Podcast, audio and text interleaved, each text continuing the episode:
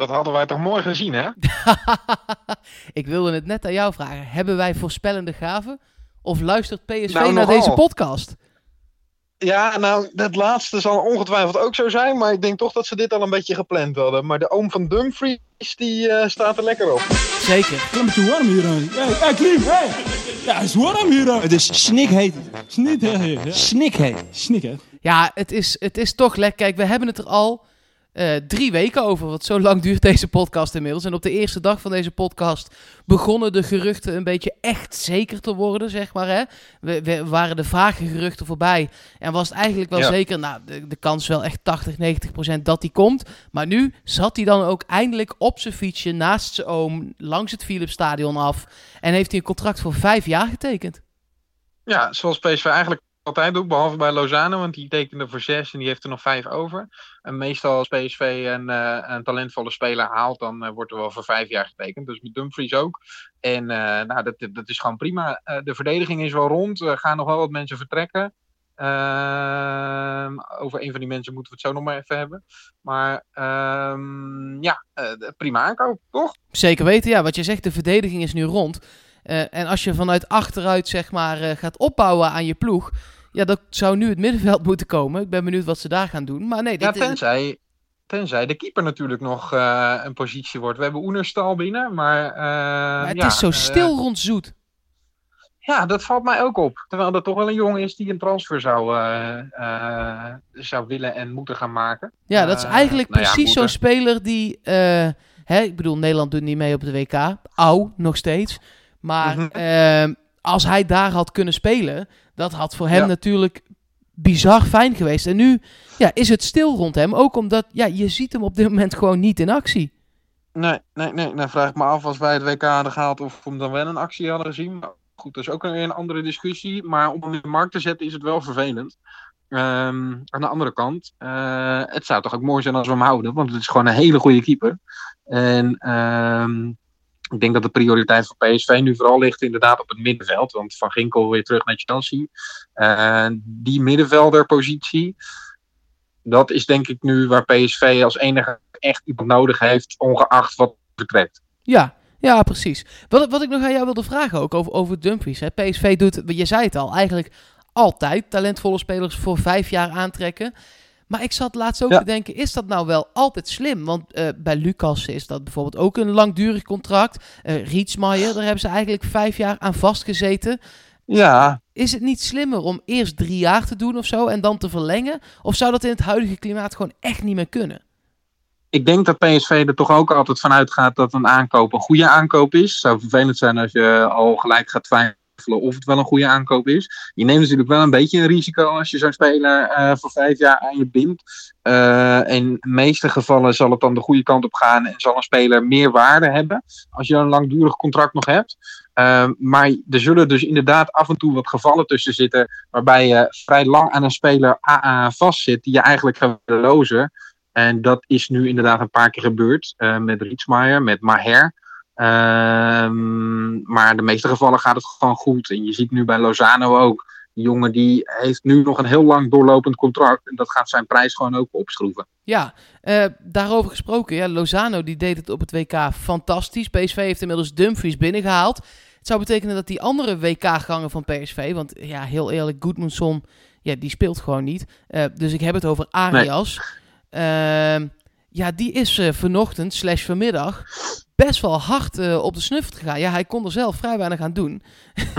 Colombia Ja. eh, speelde tegen Japan, verloor. En dat had voornamelijk te maken met dat het echt in de derde minuut een oerdomme overtreding werd gemaakt door Sanchez. Niet die van Ajax, andere Sanchez.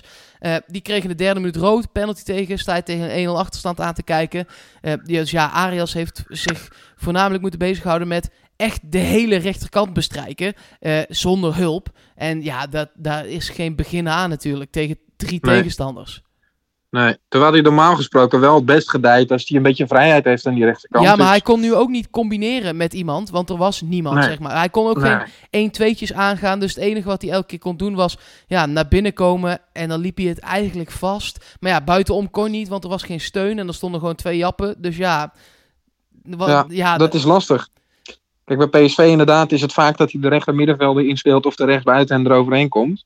Uh, en zo kun je hem het beste gebruiken in balbezit. Dus ik hoop gewoon dat de ploegen die hem zouden willen hebben, dat die hem wel genoeg hebben gezien. En ja, zo'n wedstrijd zal dan niet best zijn. Maar aan de andere kant, als je hem niet goed gebruikt, dan wil je op die manier wil je hem ook niet in je elftal hebben. Nee, hoe staat hij er inmiddels op bij Juventus? Want uh, doen we wel, doen we niet. Toen hadden ze een of andere andere guy waar ik de naam alweer van ben vergeten. Ja, uh, circuleert zijn naam nog een beetje in de media? Of is dat helemaal weg? Nee, uh, ze, um, ik, ik heb er recentelijk niks meer van gehoord. Maar ook niet van die andere kandidaat die dan nu een beetje in pole position zou liggen, Cancelo. Um, ik denk ook dat die stom een klein beetje is gaan liggen. Misschien dat na de poolfase, als er een van die landen is uh, uitgeschakeld, dat er dan wellicht wat meer uh, focus op dit soort transfers zou komen. Kijk, ik denk ook dat er niet zomaar wordt onderhandeld met een speler die op dat moment gewoon nog wedstrijden aan het spelen is. Al zag ik trouwens dat Atletico heel veel spelers van Frankrijk in één keer heeft verlengd. Ja, tijdens het dus trainingskamp. Dat, dat gebeurt dan kennelijk weer wel, maar dat is meer een positieve boodschap. Waardoor je niet, uh, juist niet meer in onzekerheid zit. En ik denk dat Arias juist met zijn gedachten wel eens bij een andere club zou gaan komen als er nu met hem wordt onderhandeld. Dus misschien wordt er wel een beetje rustig aangedaan. Laatste trainer die uh, vanuit een WK succesje naar PSV overkwam. Toen haalden we toch echt de halve finale Champions League. Uh, absoluut, Guus Die uh, had ook halve finale WK gehaald. Dus in principe, misschien dat Australië even het halve, de halve finale moet halen. Dat zou lekker zijn.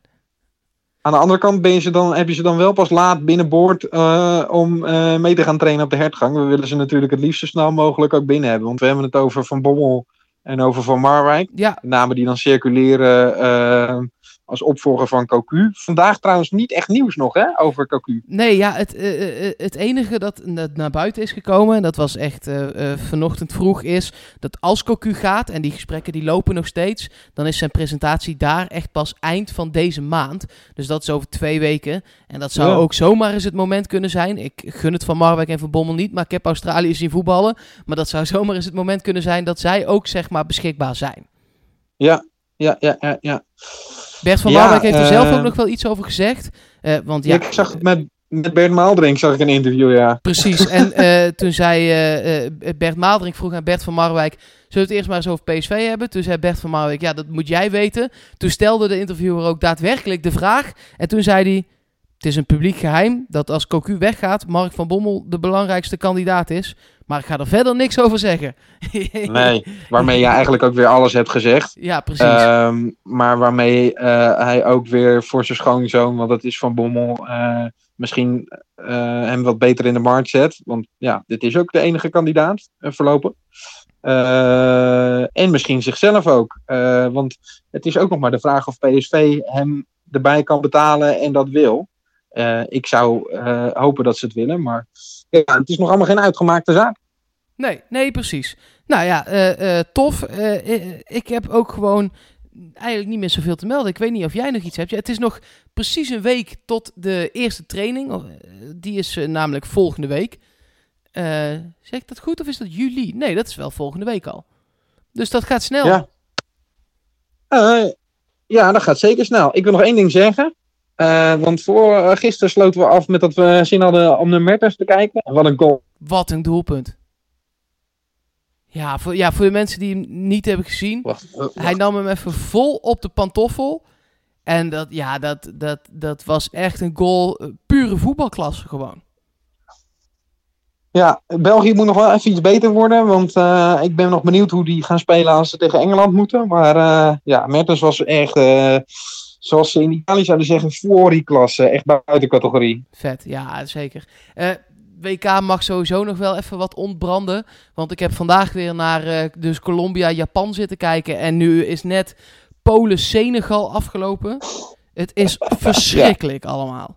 Ja, zeker, zeker. Nee, we moeten even een schifting hebben in die landen. Ik denk dat het vanaf uh, de kwartfinale wordt het wel goed. Kijk, we hebben nu wat landen gezien uh, die goed zijn tegen elkaar. Spanje, Portugal, Duitsland, Mexico. Ook de leukste wedstrijden. Dus ja, Duitsland, Mexico. Laten we ons daar maar aan vasthouden. Precies. Ik zeg uh, tot morgen. En, en laten we tot hopen morgen. dat Cocu dan in ieder geval nog steeds niet... Ja, ik hoop nog steeds dat hij blijft gewoon. Ja, ja, al vind ik het andere scenario toch ook wel leuk, leuker worden naarmate ik eraan begin te wennen. Dus uh, we gaan het zien, joh. Tot morgen. Tot morgen.